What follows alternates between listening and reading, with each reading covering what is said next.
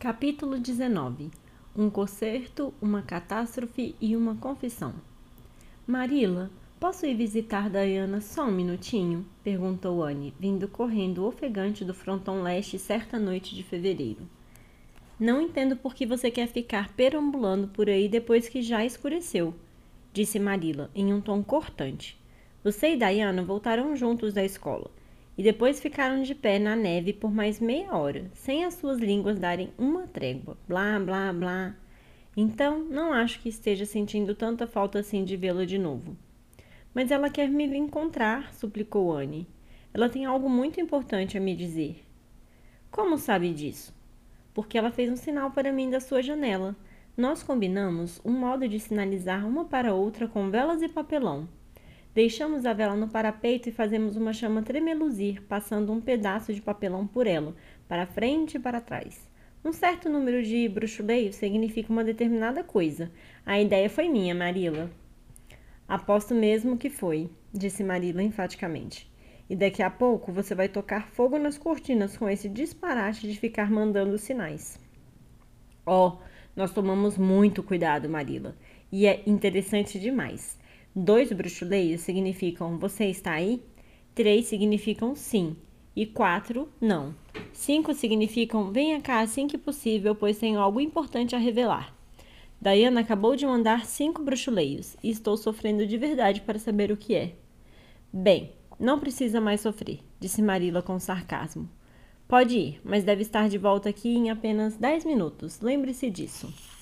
Anne, de fato, lembrou e voltou para casa no tempo estipulado, apesar de que provavelmente nenhum mortal jamais saberá exatamente como foi custoso para ela confinar a discussão sobre o importante anúncio de Diana ao limite de 10 minutos.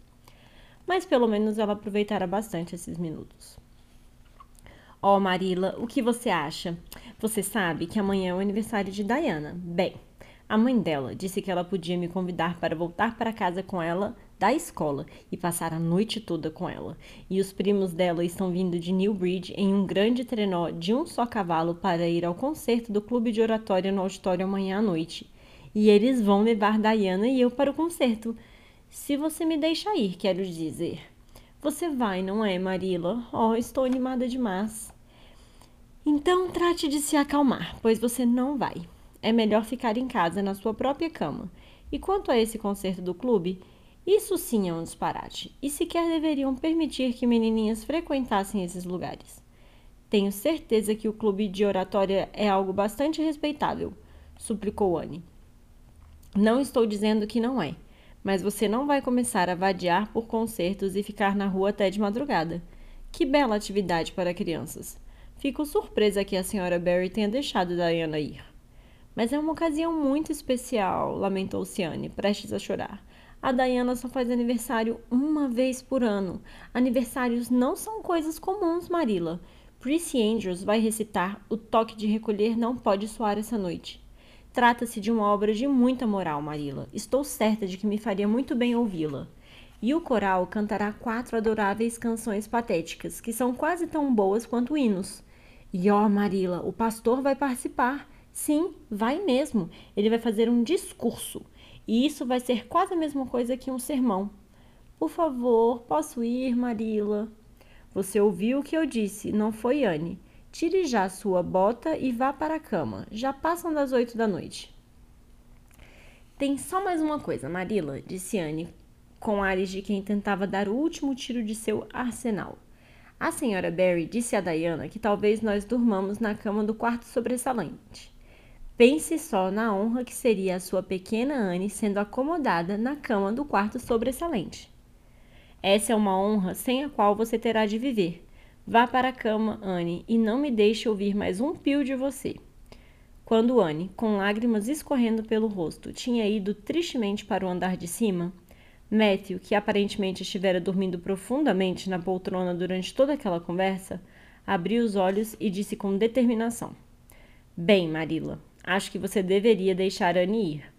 E eu acho que não, retrucou Marilla. Quem está criando essa menina, Matthew? Você ou eu? Bem, você, admitiu Matthew. Então, não se intrometa. Bem, não estou me intrometendo. Ter opinião própria não é se intrometer, e minha opinião é a de que você deve deixar Anne ir. Você acharia que eu deveria deixar Anne ir para a lua, caso ela cismasse com isso? Não tenho dúvidas. Foi a simpática réplica de Maria na casa da Diana. Se fosse só isso. Mas não concordo com essa ideia de ir ao concerto. Ela iria e provavelmente pegaria um resfriado, e ficaria com a mente cheia de disparates e entusiasmo. Ela ficaria inquieta por uma semana depois disso. E eu entendo o temperamento dessa criança e o que é bom para ele mais do que você, Matthew. Acho que você deveria deixar Annie ir, repetiu Matthew, com firmeza. Discutir não era o seu forte, mas se aferrar à sua opinião certamente era. Marila arquejou de impotência e foi se refugiar no silêncio. Na manhã seguinte, quando Anne estava lavando a louça do café da manhã na despensa, Matthew parou em seu caminho até o celeiro para tornar a dizer a Marilla: Acho que você deveria deixar Anne ir, Marilla. Por um instante, Marilla pareceu querer dizer coisas indecentes demais para serem faladas. Depois cedeu ao inevitável e disse com muita aspereza: Muito bem, ela pode ir, visto que nada mais satisfará você. Anne voou para fora da despensa com um pano de prato molhado nas mãos. Oh, Marila, Marila, repita essas palavras abençoadas. Acho que dizê-las uma vez só está de bom tamanho. Isso foi obra do Matthew e estou lavando as minhas mãos. Se você pegar pneumonia por dormir em uma cama estranha ou por sair daquele auditório quente para o sereno da noite, não ponha a culpa em mim, mas em Matthew. Anne Shirley, você está deixando água engordurada pingar pelo chão todo. Nunca vi criança tão descuidada. Oh, sei que sou uma enorme provação para você, Marilla, disse Anne em tom de arrependimento. Faço muitas coisas erradas. Mas então pense só em todos os erros que não cometo, apesar de poder cometê-los. Vou pegar um pouco de areia e esfregar as manchas antes de ir para a escola. Oh, Marila, meu coração estava decidido a ir a esse concerto. Nunca na vida fui a um concerto, e quando as outras garotas falam sobre eles na escola, sinto-me muito deslocada.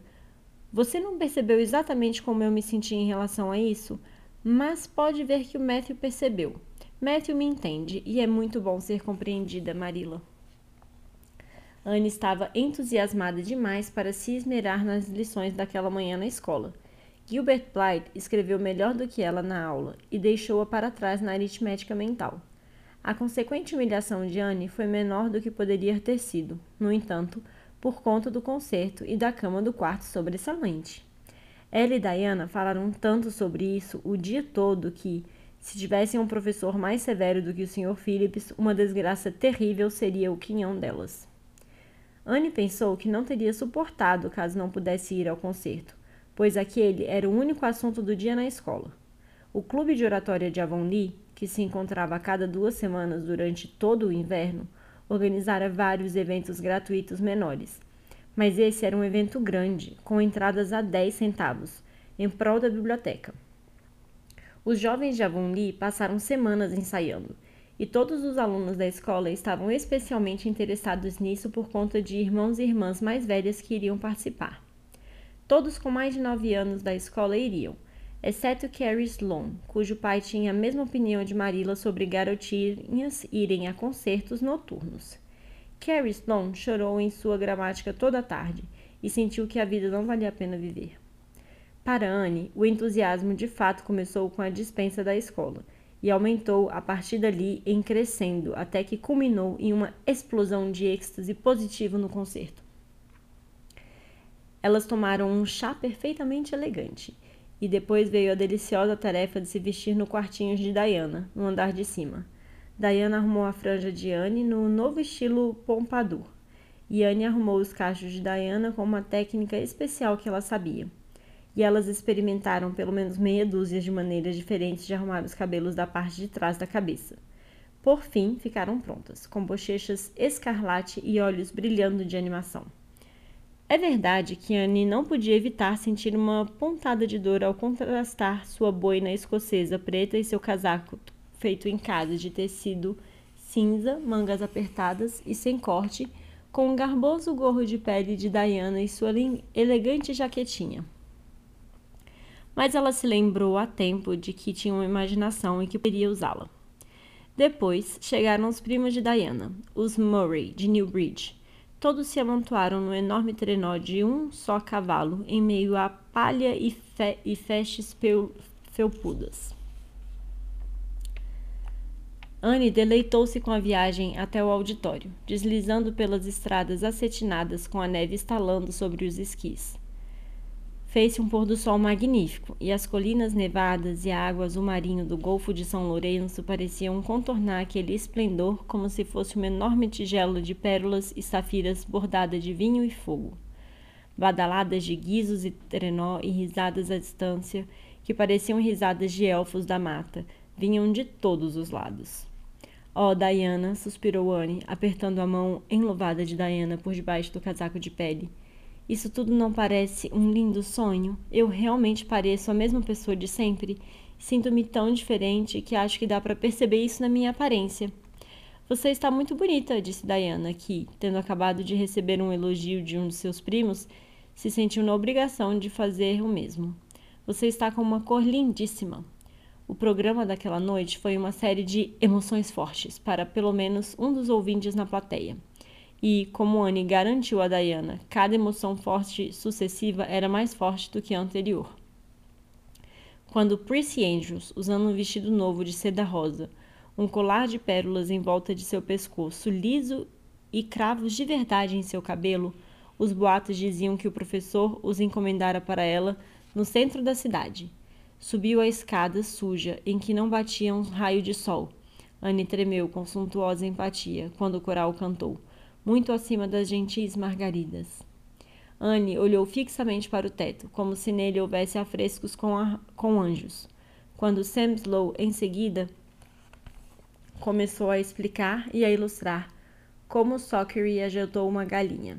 Anne riu até que as pessoas à sua volta riram também, mais por solidariedade a ela do que por apreciarem uma história que já era batida, até mesmo em Avonlea. E quando o Sr. Phillips recitou o discurso de Marco Antônio diante do cadáver de Júlio César, em um tom deveras comovente, olhando para Percy Andrews ao final de cada frase, Anne sentiu que seria capaz de sublevar-se e amotinar-se caso um cidadão romano saísse na frente. Somente uma atração do programa não interessou Anne, quando Gilbert Blythe recitou Bingen do Reno. Anne pegou o livro que Rhoda Murray retirara na biblioteca e leu até que Gilbert terminasse, quando ela ficou sentada imóvel e com o corpo retesado, enquanto Diana batia palmas até que suas mãos ardessem. Eram onze horas quando elas voltaram para casa, satisfeitos de desvanecimento, mas ainda com o doce prazer de recontar tudo ainda por vir. Todos pareciam estar dormindo, e a casa estava escura e silenciosa. Anne e Diana foram na ponta dos pés até a sala de visitas, um cômodo comprido e estreito a partir do qual se entrava no quarto sobressalente. Ele estava agradavelmente morno e iluminado pela luz fraca das brasas de uma lareira atrás do guarda-fogo. Vamos trocar de roupa aqui, disse Diana. Está muito agradável e quentinho. Hoje não foi delicioso? suspirou Anne, extasiada. Deve ser esplêndido subir no palco e recitar de lá. Você acha que algum dia vão nos convidar para fazer isso, Diana? Sim, claro, algum dia. Eles sempre estão querendo alunos mais velhos para recitar. O Gilbert Blythe faz isso com frequência, e ele só é dois anos mais velho do que nós. Oh, Anne, como você conseguiu fingir que não escutava? Quando ele chegou ao verso A, outra, não uma, irmã. Ele olhou bem para você. Diana, disse Anne em tom solene, você é minha amiga do peito, mas não posso permitir que nem você me fale dessa pessoa. Está pronta para ir para a cama? Vamos apostar uma corrida para ver quem chega na cama primeiro. A sugestão foi atraente para Diana. As duas figurinhas vestidas de branco voaram pelo cômodo comprido, entraram no quarto sobressalente e pularam em cima da cama ao mesmo tempo. Depois, alguma coisa se moveu debaixo delas, e ouviu-se um arquejo e um grito, e alguém disse com a voz abafada: Santa misericórdia! E Anne e Diana nunca foram capazes de dizer como saíram daquela cama ou daquele quarto. Só sabiam que, depois de uma corrida frenética, elas se viram subindo as escadas na ponta do pé e tremendo. Oh, quem era? O que foi aquilo? sussurrou Anne, com os dentes tremendo de medo e frio. Era a tia Josephine, disse Diana, arquejando de tanto rir. Oh, Anne, era a tia Josephine, e sabe-se lá como ela calhou de estar lá. Oh, eu sei que ela vai ficar furiosa. É terrível, é realmente terrível. Mas você já viu algo tão engraçado, Anne? Quem é sua tia Josephine? Ela é tia do meu pai e mora em Charlottetown. Ela é velhíssima, setenta e tantos. E não acho que algum dia tenha sido criança. Estávamos esperando uma visita dela, mas não por agora. Ela é muito recatada e formal e vai nos dar bronca terríveis por conta disso, eu sei. Bem, vamos ter que dormir com a Minnie May e você nem imagina como ela dá chutes enquanto dorme. A senhorita Josephine Barry não apareceu para o café na manhã cedo seguinte. A senhorita, a senhora Barry sorriu com gentileza para as duas meninas. Vocês se divertiram ontem à noite? Tentei ficar acordada até que vocês voltassem para casa, pois queria avisar que a tia Josephine havia chegado e que vocês, no fim das contas, seriam de dormir no andar de cima mas estava tão cansada que caí no sono. Espero que não tenha incomodado sua tia, Diana. Diana permaneceu em silêncio, circunspecto. Mas ela e Anne trocaram sorrisos furtivos de diversão culpada de um lado para outro da mesa. Anne apressou-se para voltar para casa depois do café, e assim permaneceu em bem-aventurada ignorância em relação à perturbação que naquele momento ocorria na casa dos Barry até o final da tarde, quando ela foi à casa da senhora Lind, em uma incumbência para Marilla. Então você e Diana quase mataram de susto a pobre velha senhorita Barry ontem à noite, disse com severidade a senhora Lynn, mas com um brilho nos olhos. A senhora Barry passou por aqui faz alguns minutos, a caminho de Carmode. Ela está muito preocupada com isso. A velha senhorita Barry estava muito mal-humorada quando acordou essa manhã. E o temperamento de Josephine Barry não é brincadeira, posso lhe garantir. Ela se recusou a dirigir a palavra a Diana. Não foi culpa da Diana, disse Anne em contrição. Foi minha. Eu sugeri que corrêssemos para ver quem chegava primeiro na cama. Eu sabia, falou a senhora Lynn, com o júbilo de quem adivinhou corretamente. Eu sabia que a ideia tinha saído de sua cabeça. Bem, o fato é que isso causou um grande problema. A velha senhorita Barry veio para cá passar um mês, mas anunciou que não ficará nem mais um dia e que voltará ao centro da cidade amanhã, domingo. É isso. Ela teria ido embora hoje, caso pudessem levá-la. Ela prometera pagar três meses de aula de música para Diana, mas agora está decidida a não fazer nada por essa menina levada. Oh, acho que a coisa ficou bem alvoroçada na casa deles essa manhã. Os Barry devem estar se sentindo destruídos. A velha senhorita Barry é rica, e eles querem sempre estar nas boas graças dela. É claro que a senhora Barry não me disse isso com essas palavras, mas o fato é que sei julgar muito bem a natureza humana. Sou uma menina muito azarada, lamentou Ciane. Estou sempre me metendo em enrascadas e arrastando meus amigos, pessoas por quem eu verteria todo o sangue do meu coração, junto comigo. Sabe me dizer por que isso acontece, senhora linda? É porque você é muito descuidada e impulsiva, menina. Simples assim. Você nunca para para pensar. Você diz e faz e diz e faz tudo o que lhe dá na telha, sem um momento de reflexão. Oh, mas essa é a melhor parte, protestou Anne alguma coisa surge em sua mente entusiasmadamente demais e você tem que externar aquilo. Se você parar para refletir, estraga tudo. A senhora nunca sentiu isso, senhora Lind? Não, a senhora Lind nunca sentiu aquilo. Ela balançou a cabeça sabiamente em negativa.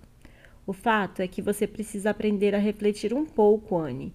O provérbio que você precisa ter como lema é: pense antes de saltar, principalmente em cima da cama de quartos sobressalentes. A senhora Lind riu com gosto de sua piada inofensiva, mas Anne permaneceu pensativa. Ela não viu nenhum motivo para rir da situação, a qual, aos olhos dela, parecia muito grave. Quando ela saiu da casa da senhora Lind, foi pelos campos cobertos de gelo até Orchard Slope. Diana encontrou-a na porta da cozinha. Sua tia Josephine ficou muito irritada, não é? sussurrou Anne. Sim, respondeu Diana, abafando uma risada com um olhar apreensível por sobre o ombro em direção à sala de estar. Ela estava sapateando de ódio, Anne. E como ela resmungou. Ela disse que eu era a menina mais mal comportada que ela jamais vira e que meus pais deveriam ter vergonha do modo como me criaram. Ela disse que não vai ficar aqui e lhe garanto que não me importo, mas meu pai e minha mãe sim. Por que não disse a ela que a culpa foi minha? indagou Anne. Até parece que eu faria uma coisa dessas, não é? disse Diana, com justo escárnio. Não sou a caguete, Anne Shirley. E, de todos os modos, tive tanta culpa quanto você. Bem, eu mesma vou contar para ela, disse Anne com determinação. Diana ficou perplexa.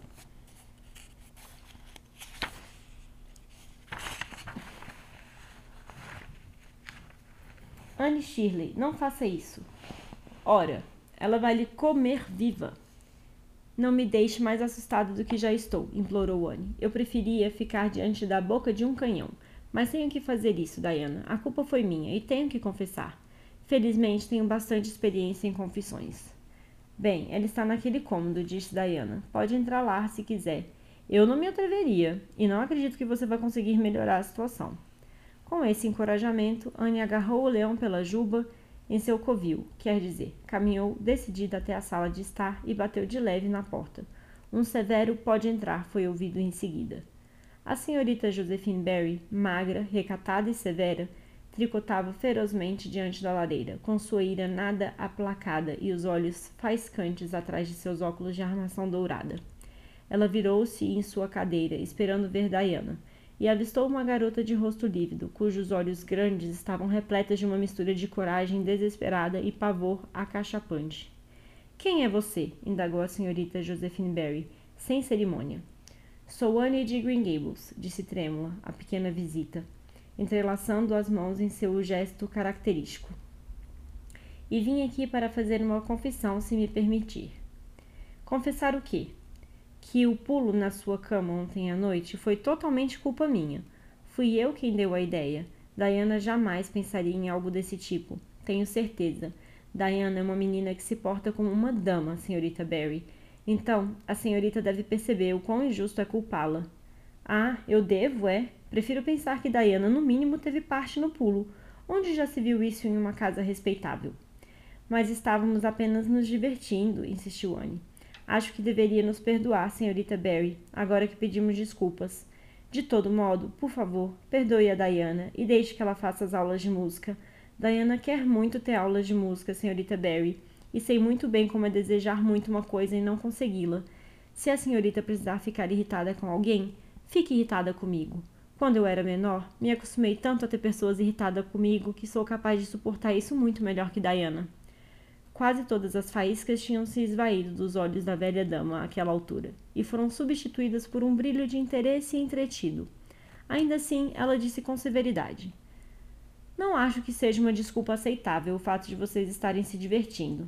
Garotinhas nunca se entregavam a esse tipo de diversão quando eu era jovem. Você não sabe o que é ser acordada de um sono profundo depois de uma longa e árdua viagem, por duas meninas enormes vindo quicar em cima de você. Eu não sei, mas posso imaginar, disse Anne com avidez. Tenho certeza de que deve ter sido muito perturbador, mas também ao nosso lado da história. A senhorita tem alguma imaginação, senhorita Barry? Caso tenha, coloque-se em nosso lugar. Nós não sabíamos que havia alguém na cama. E a senhorita quase nos matou de susto, o modo como nos sentimos foi horrível e não pudemos dormir no quadro sobressalente, como havia sido prometido. Presumo que a senhorita esteja acostumada a dormir em quartos sobressalentes, mas imagine só como a senhorita se sentiria se fosse uma pequena menina órfã que jamais teve essa honra. Todas as faíscas haviam sumido àquela altura. A senhorita Barry de fato riu, um som que fez que, com que Diana, que esperava uma silenciosa que esperava em silenciosa ansiedade na cozinha, soltasse um grande arquejo de alívio. Receio que minha imaginação esteja um tanto enferrujada. Faz muito tempo que não a uso, disse ela. Atrevo-me a dizer que sua súplica por solidariedade é tão válida quanto a minha. Tudo depende da maneira como encaramos a situação. Sente-se aqui e conte-me sobre você. Sinto muito, mas não posso, disse Anne com firmeza. Eu até gostaria, pois a senhorita parece ser uma dama interessante e talvez até seja uma alma irmã apesar de não se parecer muito como uma, mas é meu dever voltar para casa para a senhorita Mary, Marilla Cuthbert. A senhorita Marilla Cuthbert é uma dama muito bondosa que me, me pagou, que me pegou para criar direito. Ela está fazendo o melhor que pode, mas é um trabalho muito desencorajador. A senhorita não deve culpá-la por eu ter pulado na cama. Mas antes de ir embora, eu realmente gostaria que a senhorita me dissesse que perdoará a Diana e ficará em Avonlea pelo tempo originalmente combinado. Acho que talvez eu até fique, caso você venha conversar comigo ocasionalmente, respondeu a senhorita Barry. Naquela noite, a senhorita Barry deu para Diana um bracelete de prata e falou aos membros mais velhos da família que havia desfeito sua valise. Decidi ficar simplesmente para conhecer melhor aquela menininha Anne, falou ela com franqueza. Ela me diverte, e na minha idade, uma pessoa divertida é uma raridade. O único comentário de Marilla quando ouviu o caso foi: Eu lhe avisei. O comentário foi dirigido a Matthew. A senhorita Barry permaneceu pelo mês combinado e por mais tempo depois. Dessa vez era uma visita mais agradável, pois Anne a deixava de bom humor. Elas tornaram-se grandes amigas. Quando a senhorita Barry partiu, ela disse: Lembre-se, menina Anne, de que quando você for para o centro da cidade, você precisa me visitar e vou lhe hospedar no quarto mais sobressalente entre os sobressalentes para você dormir. No fim das contas, a senhorita Barry era uma alma irmã, confidenciou Anne para Marilla. Você não imaginaria isso pela aparência dela, mas ela é. A princípio, não dá para saber, como no caso do Matthew, mas depois de um tempo você percebe. Almas irmãs não são tão raras quanto eu imaginava. É esplêndido descobrir que há tantas delas no mundo.